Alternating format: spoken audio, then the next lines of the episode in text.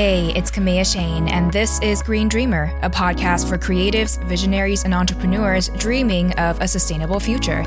Thank you for bringing your light. If you haven't already, make sure to hit subscribe, and together, let's learn what it takes to thrive in every sense of the word.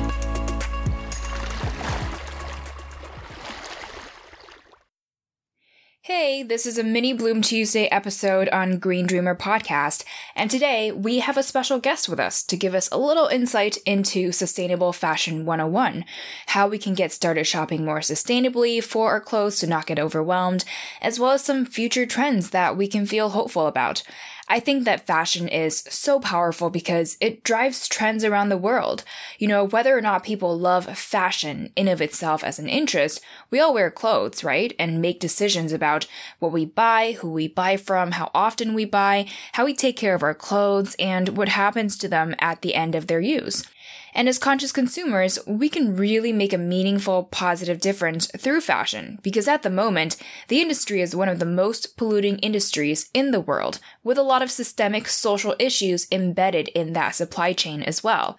I don't know if you got a chance to listen to episode 22 with Orsola de Castro, who's the co-founder of the organization Fashion Revolution, but she said in our conversation that every morning when we get dressed, that simple act of getting dressed, we have the power to make a positive difference for the fashion industry based on our decisions. Although I do have to say, like anything in sustainability, there's no silver bullet. Sustainable fashion is complex, there's a lot to think about, from fair labor, toxicity of chemicals and dyes used, animal welfare, environmental impact of our fibers, biodegradability of the fibers, health impacts, local versus imported, and on and on. So there's a lot, and it can be really daunting to process all of this information. So I invited an investigative fashion writer, stylist, and community activist based in Austin to share her expertise with us. On her site, The Peahen, she covers ethical fashion for the mainstream gal, and with her work, she's on a mission to bring truth telling back to fashion with a dash of sass. Green Dreamer, starting with what opened her eyes to see the various sustainability issues in fashion, here's Kasi Martin. Um, for me, this was definitely a personal experience um, that led me into the industry. So, right when I graduated, I was working at um, a luxury fashion public relations firm in New York City, trying to kind of gung ho pursue fashion full fledged. Um, but I didn't know about ethical and sustainable fashion, even though in undergrad I had studied things like human rights and sustainability. I just didn't put two and two together there so I was working in traditional fashion and we were doing things like sending samples to celebrities and like running mm-hmm. garments and planning press events, um, just what you would traditionally think of. And I remember there was a day where we were shipping off this like oh gosh, it was like a $40,000 Christopher Kane dress. And it was this like 90s style plastic polymer and it mm. was filled with like goo and I just remember it exploded and thinking like, oh my gosh, it's like this crazy work of art. But uh, then it kind of led me to believe like, well, what is this even made of? And I started kind of researching like all the connections to like textiles and plastics. And I remember thinking, oh my gosh, how was I studying things in school like peak oil and like an industry you traditionally think of that has been vilified in a lot of ways for not being sustainable. But it's derived from the same material, right? This plastic dress that I was um, marketing was made from the same petrochemicals that you know the oil and gas industry are. So that connection to like synthetics and even just like your athletic attire is made of synthetics really opened my eyes. Um, and that kind of got me kind of tapping into my journalistic background of like, well, what's really going on behind the scenes at fashion companies. If I was working for smaller brands and I could kind of see the sheer amount of waste of just shipping things to celebrities and like, are they even wearing that? Are they even using it? I could only imagine what was happening at like big box retailers. That's kind of when I started stop. I, I stopped shopping fast fashion. I stopped like going to Zara so much and kind of chasing trends and things like that.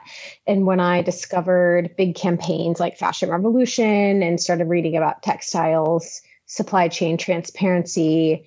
And then I got really kind of niche into the different buckets, right? Like you can shop vegan fashion or you can shop like there's a sustainable way to incorporate leather in your wardrobe. You can even shop local the same way that you're shopping food local. You can really get into like the indie brands that are producing in your city. Um, so there's just so many different facets to it. But I think it's that one like working in luxury fashion it really opened my eyes. For sure. There's so much to it. And in your bio, it says that you're on a mission to bring truth telling back to fashion. What made you mm-hmm. feel like there was a need for truth telling in this space? Yeah, I just felt like I didn't know. Like I was studying things like sustainability, human rights, whatever, but I didn't know that in the 80s, everyone has heard of a sweatshop labor. You've heard of that, but you don't know that that still has not been eradicated from the fashion system yet. It just mm-hmm. kind of like had all of these big PR stunts come in and say, "Oh, we're we don't have sweatshop, no sweatshop labor anymore." But really, because people are going to one tier supplier, but they don't know their second, third, fourth tier suppliers, it's all still happening. So I think for me, I just really wanted to get deep and like dig into fashion and expose things to people. So what I find on my site is like you have people who go in that deeper journey. They really love my investigative pieces. And then you have some people who are just like, I want to be conscious, but I want it to be simple. So for those types of shoppers and people, I just kind of do brand profiles and I try to bring to light really sustainable, um, I try to profile affordable fashion to make it accessible, um, but sometimes I'll go more on the luxury side of things just because I think there's also a market for that as well. Yeah, so you do a lot of research in your writing, and a lot of them are very investigative and thought provoking, like you said. And I personally really respect the work that you do. And with us being really curious about this, I feel like we're constantly learning a lot of more so depressing statistics in this space. Oh, yeah. Sometimes regarding issues that seem very large scale and distant, like something happening across the world. So, with all this information, where do we go from here? Oh, that's a that's a big question. Um, I, would say, like, I always recommend people to pick one issue. I think you and I have even talked about this, right? It's you can get so overwhelmed. Like, there's been days when even I'm just writing a piece and I have to walk away from it because I start like, like, kind of hyperventilating. Like, there's so much compounding information here. So I say kind of the same way you would pick your style, like pick your ethic. So kind of go into your heart and figure out like, okay, is the human side of fashion the most important thing to me? Or is it more important um, to see the planet sustained on a long term. And of course, all of these things are interconnected. So it's important to be like thoughtful about all of it. But like for me, sustainability is a huge thing. I think just because I have more knowledge about it. And so I'm naturally kind of, I gravitate towards which textiles are innovating in a sustainable way and things like that but you know you have people who are really into animal rights and so they're going to want to pick all vegan or like cruelty free brands and things like that so just kind of narrow and focus in on your issue. Yeah. So the goal is to, we all want to check as many different boxes as possible, but that can get really overwhelming. So just starting with one thing and then going from there, that can be helpful.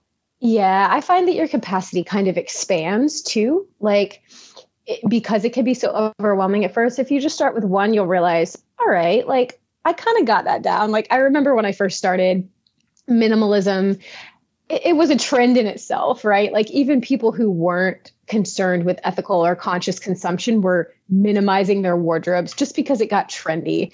And it becomes like an addictive thing right? So i remember oh i don't need all these things and this is better for me blah blah blah. And you kind of master that. And now i'm at a phase where like I don't care so much about minimalism and I'm reincorporating things into my life, but in a way where I'm like, okay, well, I'm buying a lot of secondhand things because I love design and I'm not going to give that up. Like, I still want to have a really unique home and a unique style. So, how can I do that in a way that I'm not compromising my life, uh, but I'm also not compromising the life of other people or the planet?